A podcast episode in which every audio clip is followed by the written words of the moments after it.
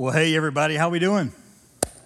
It is good to see you. My name's Eric, and I want to thank uh, Pastor Jonathan for leading us through our in between series. I know it's been super helpful for me, and I think it's probably been super helpful for you too. So, my favorite day in the sixth grade was field day. Did anybody ever have field day?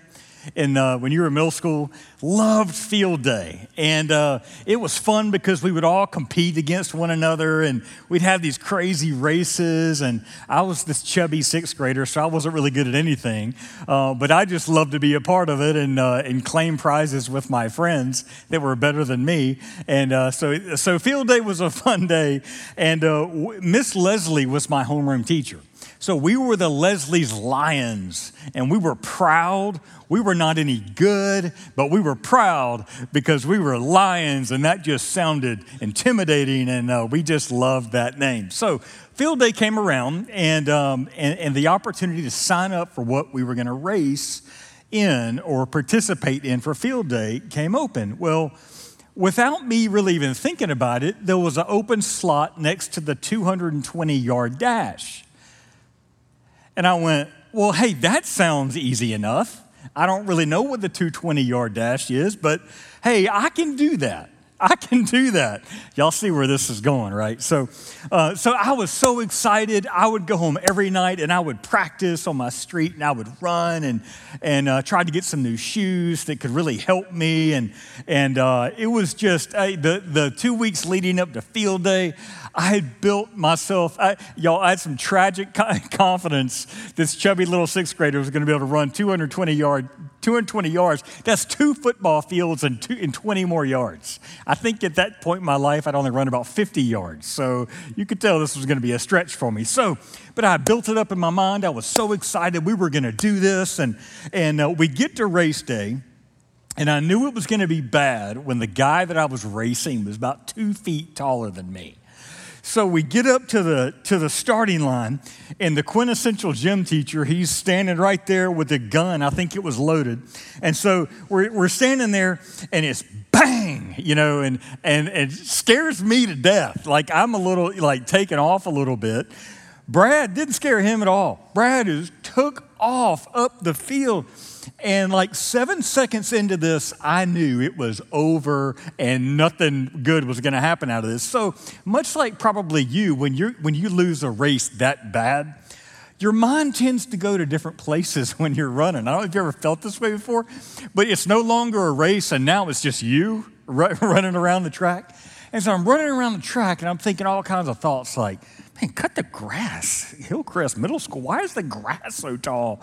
You know, is there going to be ice cream? Like, you know, when, it, when I get done with this, me and my chubby self, I want some ice cream. And, uh, and I was thinking, is Miss Leslie going to be able to look me in the eye when this is over? What are my friends going to say? What's that in the sky? Is that flying in the sky? A car backfires? What is happening? I mean, your mind's everywhere finally get around to the end of the race, and it was so embarrassing because I lost so bad.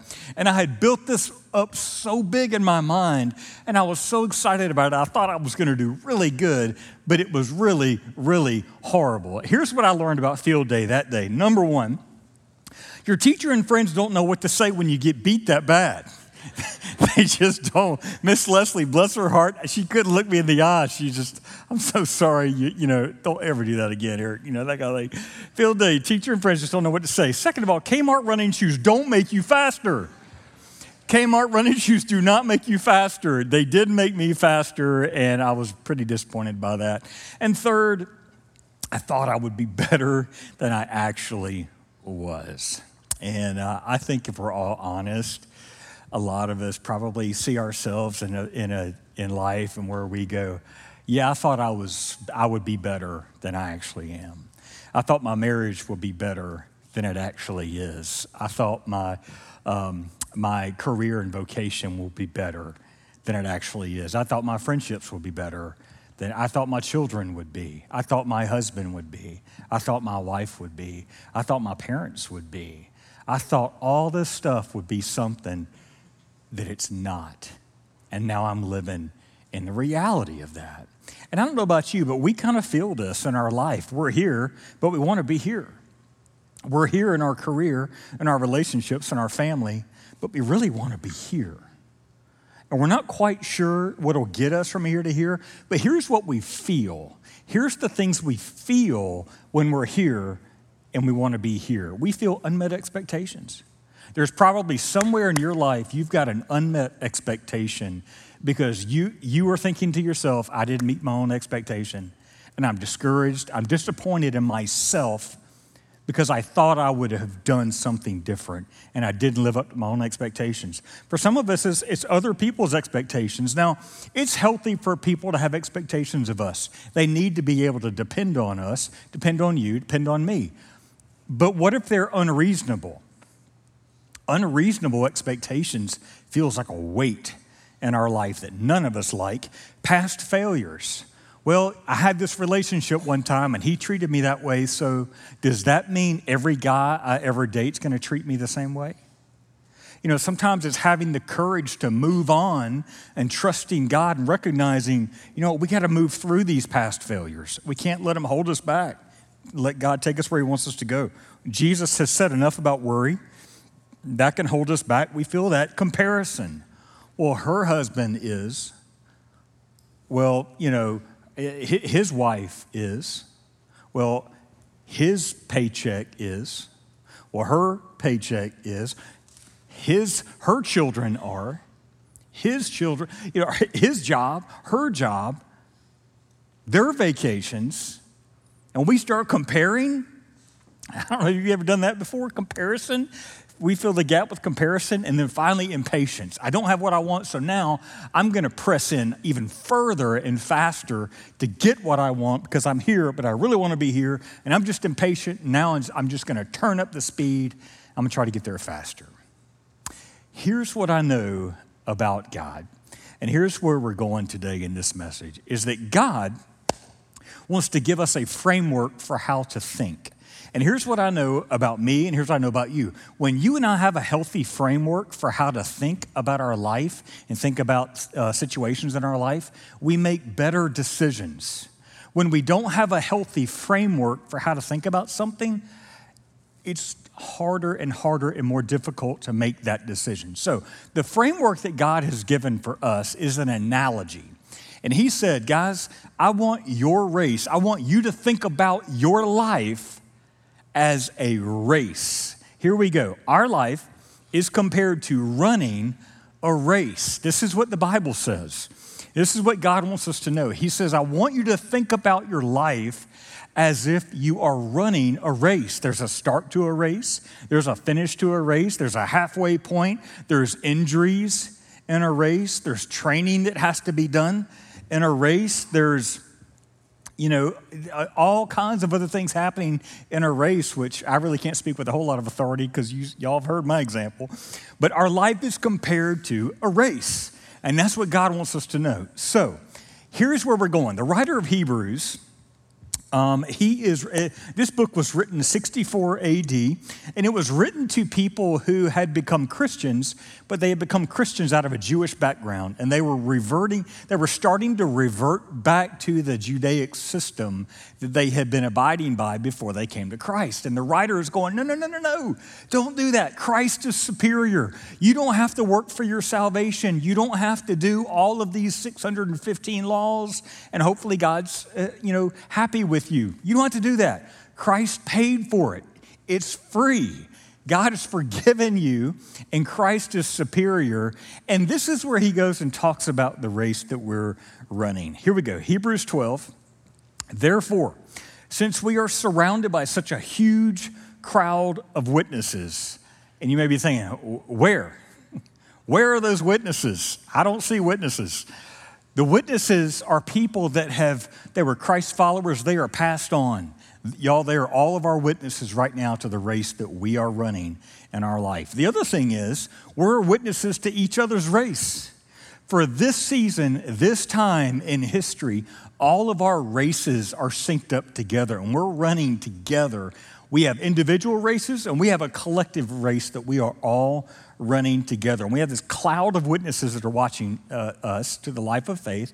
Let us strip off every weight that slows us down, especially the sin that so easily trips us up. And one of the analogies I, I had on this is um, about three weeks ago, I'll show you a picture right here. About three weeks ago, my son Hudson, he's 25, he decided that, uh, or actually, you know, eight months ago, he decided, I want it, Dad, I want to hike the Appalachian Trail. And I don't know if you guys know what the Appalachian Trail is, but the trail is essentially goes from just north of Atlanta all the way up to Maine through all the national forests that are on the East Coast. And so he sent me this the other day, and this is in the Nantahala uh, National Forest. And, but he also said, Hey, I just want to make sure you're aware there's some things I had to get rid of out of my pack because it's about 40 pounds that I hike with every day, and I do about 10 to 12 miles a day. And, uh, and, and he said, but I had to get rid of some stuff because it was weighing me down. Here's the list of things that he, that he sent me that he got rid of. One is a bulky knife. I hope he has another knife, but the bulky knife was gone. A journal, a tripod. I cut my towel in half. I thought that was kind of funny. two, two pairs of liner socks, a coffee press and a filter, bulky bug spray, sunscreen, and half of my first aid kit and I hope his mom's not listening right now. So, so but but but that's where even as a hiker, you recognize for you to achieve your goal, you got to get rid of some stuff in the pack. It's weighing you down. Y'all, for us as Christ followers, you know what our weights are? Our pessimism. Oh, life's never going to change. lack of forgiveness, anger, frustration, insecurities that drive our behavior. All of these are weights that we hold on to, and for some reason, they are slowing us down. And sin, the Hebrew writer goes on to say, sin slows you down. And for us, let's just be honest. The Bible says there's pleasure in sin for a season. But if we're not careful, it will trip us up. And he says, Listen, I want you to get rid of that because it will easily trip you up. And this is what he says He says, Let us run with endurance the race God has set before us. God has set a race before you. God has set a race before you. God has set a race before you. We all have our individual races that God has given to us. They're our race, they are unique to us. Now, collectively, we're running together as well. But God has given you a race. And this is what he says I want you to run it with endurance. Notice he, notice he says, I don't want you to run it as fast as you can. Because that's what you would do in a race, right? He says, No, I want you to run it with endurance. Because life is tough. And your competition, guess what? It's not the person sitting next to you. Your competition is you. Your competition is becoming more like Jesus. Years ago, I remember thinking when I became a Christian, God was going to make me a religious nut. I remember thinking, God, please don't make me a nut. I don't want to be a religious nut. And, uh, and I remember him speaking to me one day saying, Eric, listen, listen, would you calm down? Shh. And that's the way God talks to me. he says, he said, now listen, you know what it means to follow me? It means that the Holy Spirit has more control over your life. And you know what the qualities of the Holy Spirit are? No. Well, go read Galatians 5:22. Okay, I did. Here's what it said. For the fruit of the Spirit is love and joy and peace and patience and kindness and goodness and gentleness faithfulness, self control. Does that sound like qualities you would like in your life? Yes, that does. Okay, that's what it means to follow me. And so when he says run with endurance, he said life's going to be tough. I want to fill you with me. But here's the definition of endurance. Here we go. Endurance is this it's the power to endure a difficult process or situation without giving way. You could just watch the news right now and see endurance at work in some in some folks right now is the power to endure a difficult process or situation without giving way. Endurance, y'all, is what helps us when we find ourselves in seasons when we're in between. We're not where we want to be, but we're not going to give up. We're going to endure this season. It feels like a difficult process or the situation, but we're not going to give way. I'm going to make a decision to endure. It starts with that. And number two, I let God build my pain tolerance through the things He takes me through so that I become tougher. So that I become tougher the long that I walk, the longer that I walk with Jesus. And we're going to talk about that in just a minute. And then we go on to, to see the scripture. We do this, we, we, we uh, build our endurance by keeping our eyes on Jesus, the champion who initiates and perfects our faith. Because of the joy, listen to this, because of the joy awaiting him, he endured the cross, disregarding its shame. You can, do, you can endure when you've got joy, right? He endured the cross. Now he is seated at the place of honor beside God's throne. Think of all the hostility he endured from sinful people, then you won't become weary and give up. And what is he saying? He says, you know what? There's times in our life when we're going to become weary and we're going to want to give up. Because life's going to get hard. Things are going to happen in our life we're not going to be able to understand or explain. And it's going to feel that God is not close anymore and we're going to want to give up. And Jesus felt that. He felt that and he endured. So here's the big idea that, that I want to leave you with, and that this is what I feel like God wants us to do.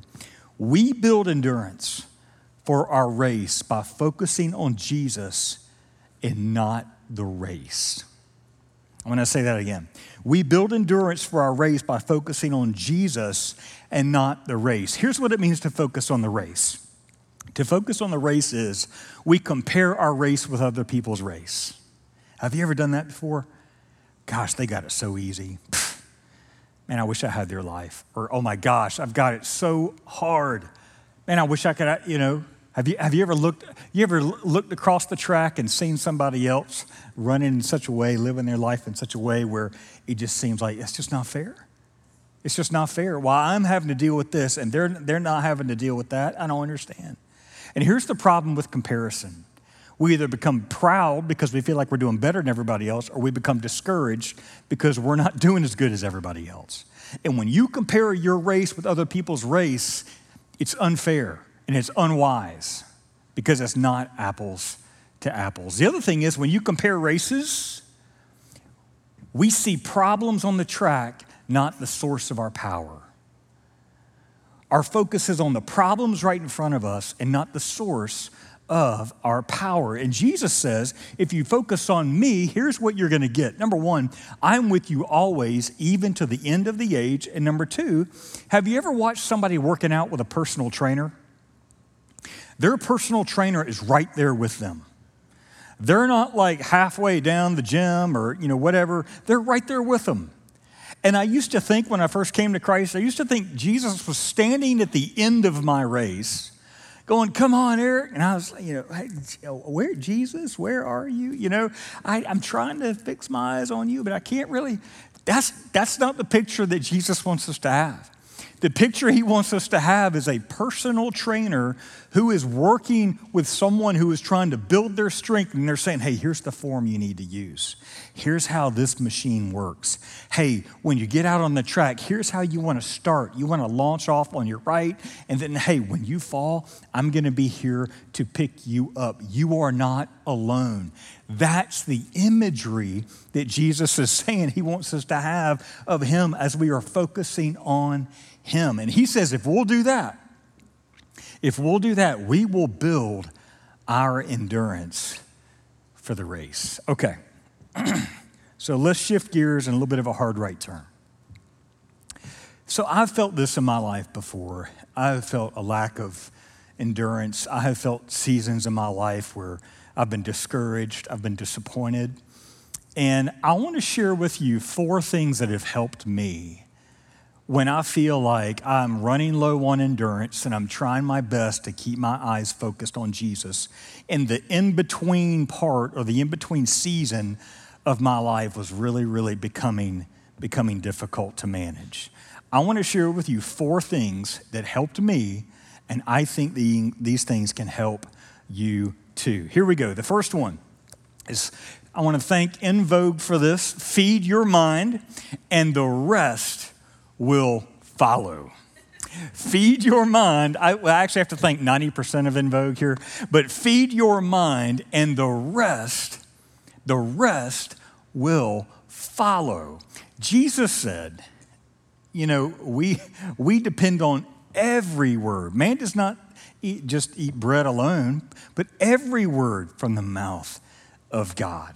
We depend on God's word. So, finding ways where you're reading or you're listening and you are training your mind to think about what God has to say is the only way you're going to be able to have the right perspective to move forward. Here, here's what I know about this, and y'all heard me say this before.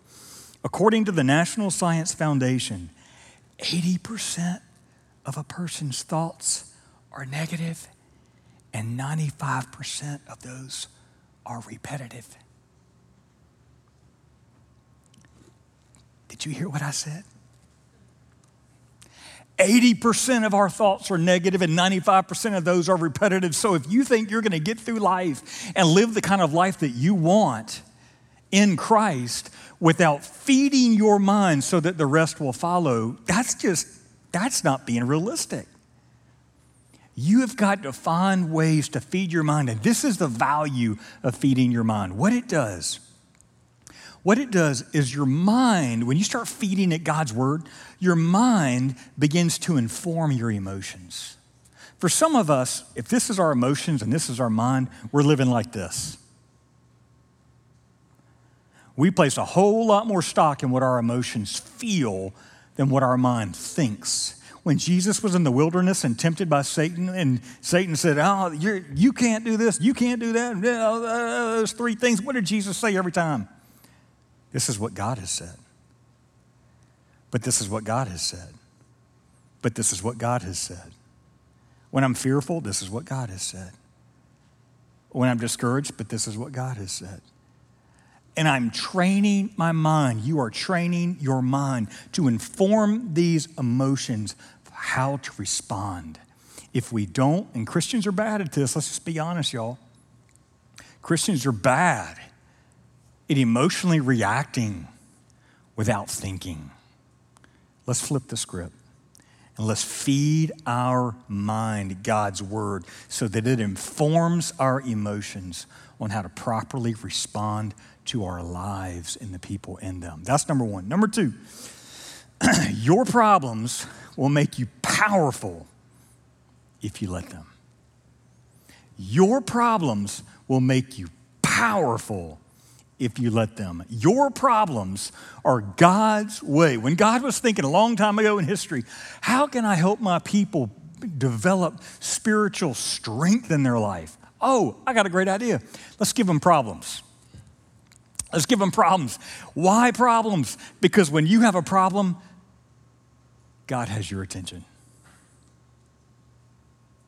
Some of the closest times to God that I have felt over the last especially a few years, but all of my life, are when I was in the most pain. There's something to that. Your frustrations become your fuel if you will use them correctly. And you begin to recognize okay, these are things I can control. I can control how I respond. I can control what I think. I can control my actions, but I can't control what they think. I can't control what they do. And you know what? I'm not going to worry about that because I can't control it anyway.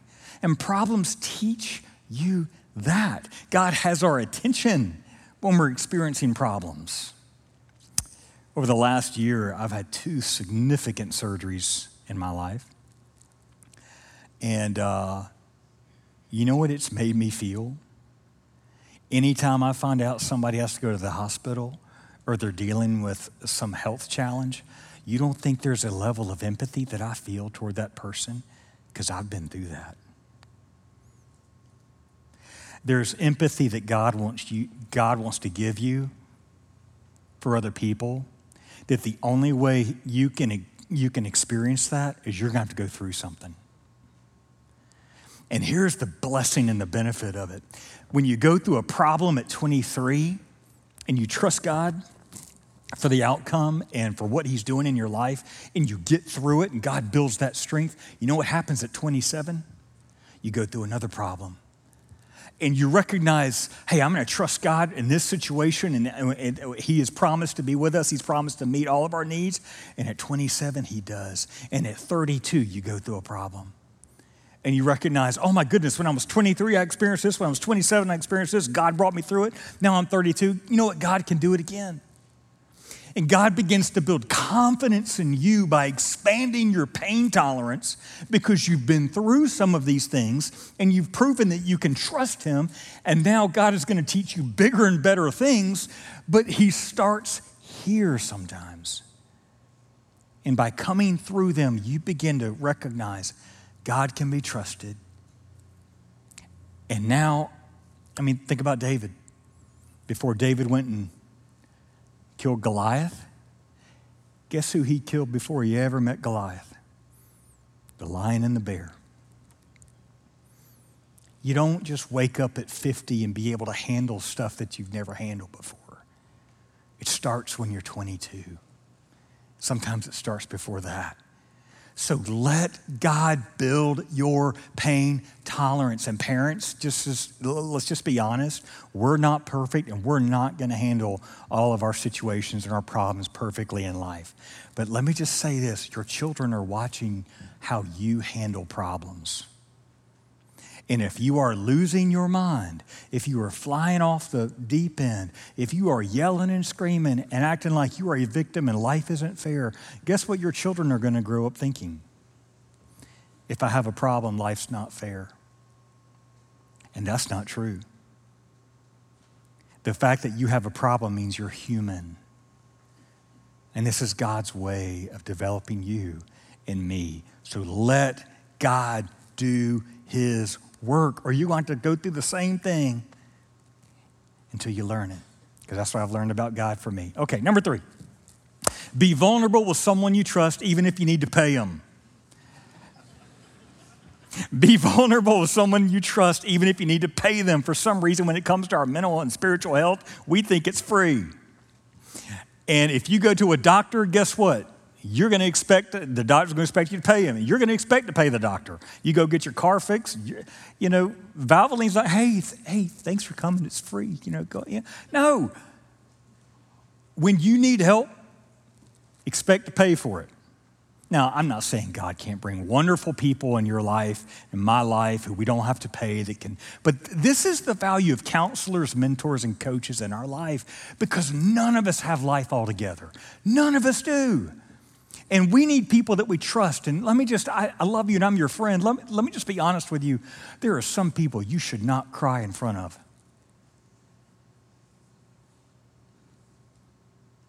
There are some people you should not tell your secrets to because they will use it as leverage. You can't trust everybody, even if they're a Christian. You need to be you need to find somebody that you can trust even if you need to pay them. Because people like this are able to help us with blind spots. All of us have them. All of us have behaviors and things that we say and do that we have no idea that we're doing them. And this coach or counselor or mentor can say, Hey, can I just tell you something that, like, when you act toward your wife like that, do you mean to do that? I didn't even know I was doing it. It's a blind spot. You didn't know that you were doing it. We need people in our life to hold up mirrors to help us see what's going on so that we can adjust and fix and love and change. So be vulnerable with someone you trust, even if you need to pay them. Your race is going to be tough. Just recognize that. And last, practice the law of five swings. I love John Maxwell, and he made this popular years ago, but practice the law of five swings. What's helped me in my life when there have been times that I've needed endurance because I was discouraged and I was frustrated and I wasn't sensing movement in my life like I wanted to. I began to notice that there are certain disciplines I could do every day that helped me stay in the game. Maybe it was just 20 minutes of exercise. Maybe it was 10 minutes of just listening to God's word and resetting my mind. Maybe it was taking a gratitude walk for 15 minutes around our property, thanking God for all the people in my life. You know what happens when that happens? The cortisol in your brain goes down, the oxytocin goes up, and you feel great right? What are some other practices that help you be consistent? The law of five swings says if you have a tree in your backyard and you don't want it anymore, grab an axe and go out and take five swings at the tree. On Monday, go out and take five swings at the tree. On Tuesday, go out and take five swings at the tree. On Wednesday, go out and take five swings at the tree. On Thursday, five swings. Friday, five swings. Saturday, five swings. Guess what? The tree is going to come down at some point. And when I notice when I put practices in my life that help me build my routine, to build my endurance back up, guess what? I don't feel a whole lot different in a week, maybe two weeks, three weeks. But man, about that fourth week, somebody will go, Eric, your attitude's different. You seem in a much healthier place. What are you doing? Or your, your approach is different, or you seem more patient, or you seem in a better headspace, or you seem in a good place. What's going on? And I don't get it right every time, but I'll recognize hey, there are just some habits. There are five swings that I'll try to do every day at some personal discipline to help me be consistent.